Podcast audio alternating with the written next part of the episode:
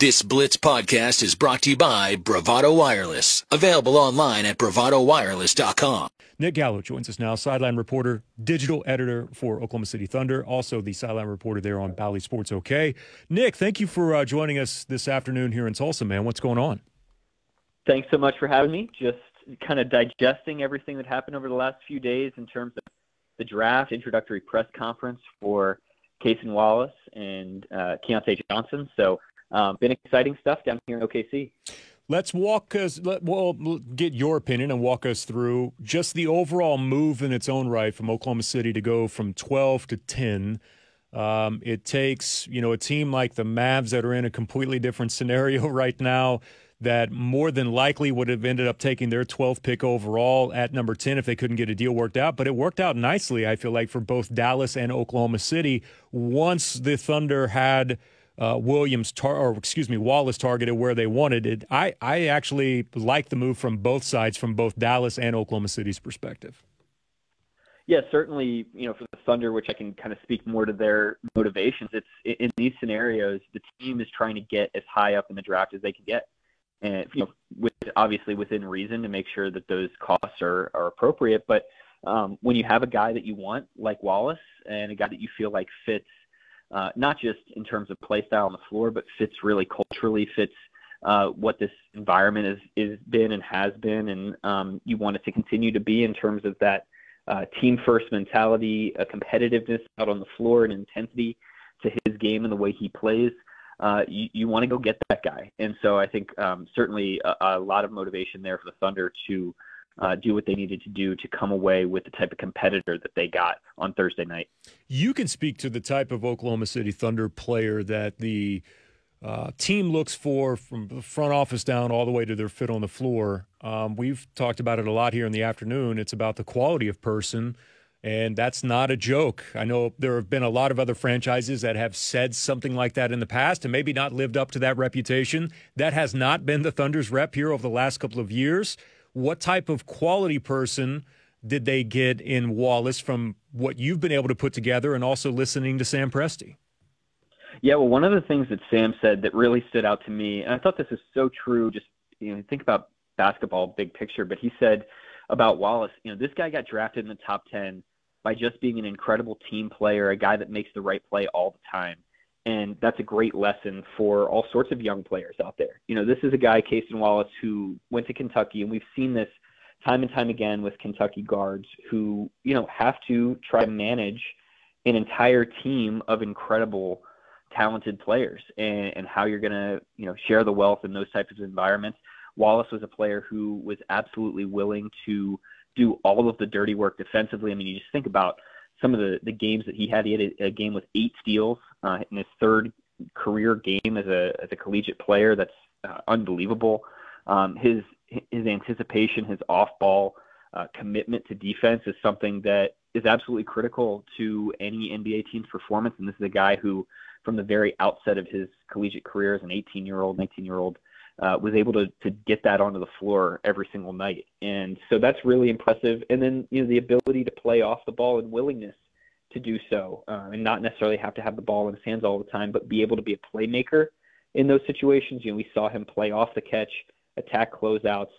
That's the exact style that the Thunder is is looking for. I mean, that's that's how J Dub plays. That's how Shai and Josh Giddey and uh, all of these guys play is, is the ability to, to play off of one another, make quick decisions, get downhill, uh, and then make a play for the next guy.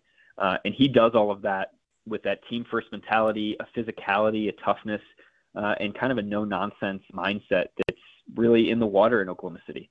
You know, Nick, one of the things that I have grown to appreciate about the Thunder is that they know what their identity is and they never seem to stray from that we hear teams preach about what their what theirs might be all the time and yet they don't actually live it. Oklahoma city has lived it more than i think anyone else within the league over the last couple of years and they don't stray away from that and that is quality of person you know everything they just mentioned in, in style of play. It is in a way it's kind of refreshing isn't it that they actually go out and practice what they preach very specific type that they're looking for Uh, I I'm trying to think of another team that's in the league that does that as in depth as what Oklahoma City does, and I'm kind of coming up empty. Yeah, I mean, I think a lot of people will point to the Miami Heat and just how consistent they've been over the course of time in terms of uh, the product they've put out on the floor. But I think um, one of the things that makes the Thunder unique in this regard, and something that Sam actually talked about at the end of this season, is um, sometimes the word culture gets you know beat over the head a little bit. But I think the Thunder has some humility in the sense that they understand um, their culture, their environment is not something that they can just take for granted. And so I think um, part of the reason that the Thunder has been able to maintain a really strong environment, a consistent environment, is certainly the the longevity of the people and the staff and the carryover there and the ability to have um, to find guys in the draft, which isn't always easy to do. Find guys um, in free agency here and there or in trades that really fit with the, with that environment, but to recognize that if you're not constantly vigilant about maintaining the environment that you want, that can be changing, but finding the equilibrium. Um, if you're not if you're not vigilant about that, then those standards can slip. And so um, I think you know it's one thing to sort of establish a culture or say that you have one, but it's another to do the work and be really intentional about continuing to um, to, to focus on on what you want your daily work environment to be like. And fortunately, the the Thunder has been very blessed to find players um, who can add to that and put their own fingerprints on that. It's not the culture is not something that stayed static from you know the days when I you know first got here in 2012 to now, uh, but it's something that um, has been you know really uh, intentionally crafted over the course of time, um, depending on the personalities and the people who are there. Well, and it, part of that in, involves the developmental process and all of this as right. well, with what they've been able to do and and having the right people in place, and then you know, the due diligence to craft your organization from a developmental standpoint, and then go out and find the right players that you that you feel fit that. Um, and a lot of it's on the player too to you know come to grasp with what their lot is in in this franchise, but to have the belief that you you are giving them the best opportunities to succeed because of the developmental people that you have in the organization. That's refreshing as well because look at what they've done over the last couple of years. Yeah, I think it's you know a recognition of kind of your your competitive advantages, your core competencies, and the Thunder has recognized over the course of time that player development is something that it can do well, and in comparison to many other markets who maybe are leaning more on free free agency, um, the Thunder recognizes that they might not have two max free agents walking in the door uh, every summer that they you know that they can just kind of open up their doors and guys are going to waltz in they've got to build those those types of players up from the ground. And so a lot of the identification process is not necessarily, you know, the the top most talented guy that they see in the draft. It's who are the guys that that the Thunder can help? Who are the guys that the Thunder can get into the building, get into the system, get into the the development process, and make the most gains uh, over the course of time. And and so I think when you look at guys like Wallace and Johnson, who the Thunder brought in, you know, you can look at certainly what they've done on the floor, their skill sets, and that kind of thing. But these are also people that are going to be committed to attacking the program, as Mark Daigneault likes to call it, and guys that are willing to, to kind of put themselves on the line and, and humble themselves to the program uh, night in and night out.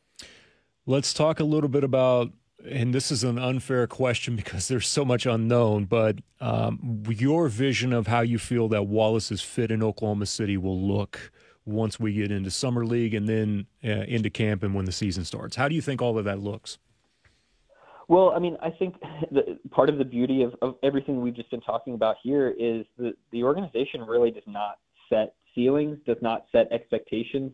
This is a, a group that, you know, and, and we've seen this over the course of time with with guys who are already established in the NBA. You think about, you know, Dion Waiters, Enes Kanter, some of these guys that have come in and been able to redefine themselves once they've been inside the wall. So I think that there's really a blank slate mentality in terms of how each of these guys will fit and you know things that they might have been known for prior um, might be somewhat different but but what they've draft what they're focused on in the draft is the the human being and what they can bring to the table in terms of you know their fit culturally and then what happens on the floor exactly how it meshes that that still remains to be seen. I think we're still uncovering so much about Josh Giddey in terms of his physicality at the rim was so significantly higher this year than it was the previous year. Shai obviously continues to grow in leaps and bounds.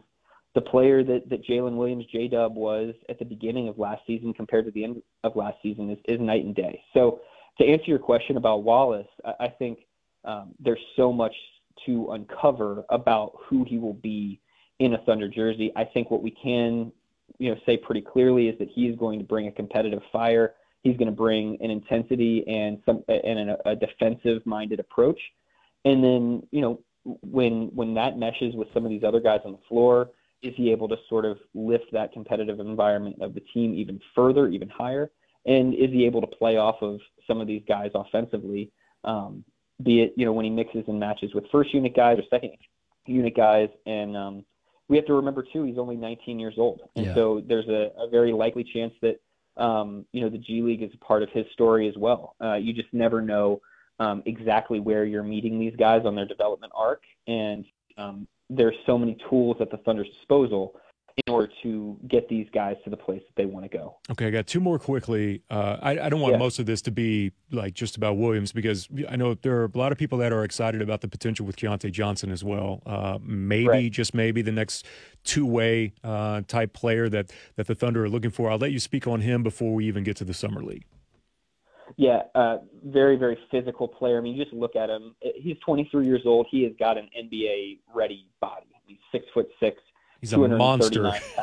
yeah, yeah. yeah. led his led his team in rebounding. I mean, uh, obviously the amazing story in terms of what he had to overcome from collapsing on the floor at the University of Florida back in 2020. He sits out, you know, two years in recovery of that, and then, you know, he was a he was an All SEC player that year.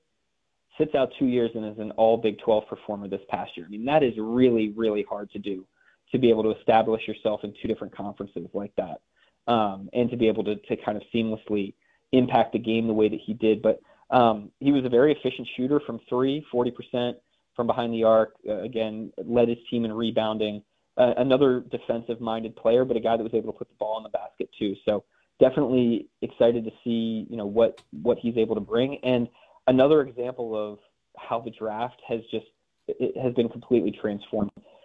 You, you got to go get wings in the draft because it's the cheapest place that you can find them. Uh, in free agency and trades, um, to get a wing is extremely expensive, but the draft is one place that you can get them um, just when your team comes up on the board. We have uh, this saying here in the afternoon show everyone's looking for toolsy wings, right? If you can mm-hmm. find that toolsy wing, then uh, you are off and running. And the last one the Thunder are participating in both Salt Lake City and Las Vegas. Uh, it's going to be very interesting to see who plays in each summer league event. But I even saw where something where I mean, J Dub even kind of alluded to at least playing a little bit in Salt Lake City. So we're we're kind of on the uh, watch here to see who's going to participate in both summer leagues. Yeah, I don't know exactly who is going to play. That's usually not decided until even sometimes the last few days before uh, the team heads out to Salt Lake but I will say uh, there's a point of pride, I think, within the organization. I think there's no better example than Josh Giddey last year, who uh, certainly after the rookie campaign that he had, um, didn't have to prove anything to anybody, but he wanted to be out there on the floor at Summer League. He wanted to be able to connect with his teammates. He wanted to be able to get more live reps against his peers. And he obviously showed out great. Was um, it was so much fun to watch him and Chet uh, play alongside each other in those settings, and of course get some uh, initial action with both of the Jalen Williamses. So um, I, I think it's one of those great reveals every summer uh, when you find out which Thunder players are going to be on that uh, summer league roster. And you know, certainly um, we're looking forward to to hopefully getting to see both of these two new rookies that we talked about out on the floor for the first time um, in addition to, to maybe some of the returners as well. Nick, good stuff, man. Really appreciate it. Thank you so much. Uh, Don gave me your number. I heard you on with Don when he filled in here uh, with us in the past. Uh, always enjoy the great stuff that you do there on the broadcast and also uh, your writing there at OKCThunder.com and appreciate you coming on with us here in the afternoons in Tulsa. Yeah, of course. Thank you so much for having me. It's great to chat with chat with you, and uh, hopefully we talk again soon. absolutely, uh, looking forward to it. That is uh, Nick Gallo joining us here on the Blitz 1170. Of course, he is the sideline reporter there for Bally Sports OK and also the uh, reporter and digital editor for OKCThunder.com. We'll take a timeout. When we come back, we will have a weekend recap that features maybe some of the wildest baseball numbers that I can remember in quite some time. That's next here on the Blitz 1170. Thank you for listening to this exclusive Blitz 1170 podcast from Bravado Wireless.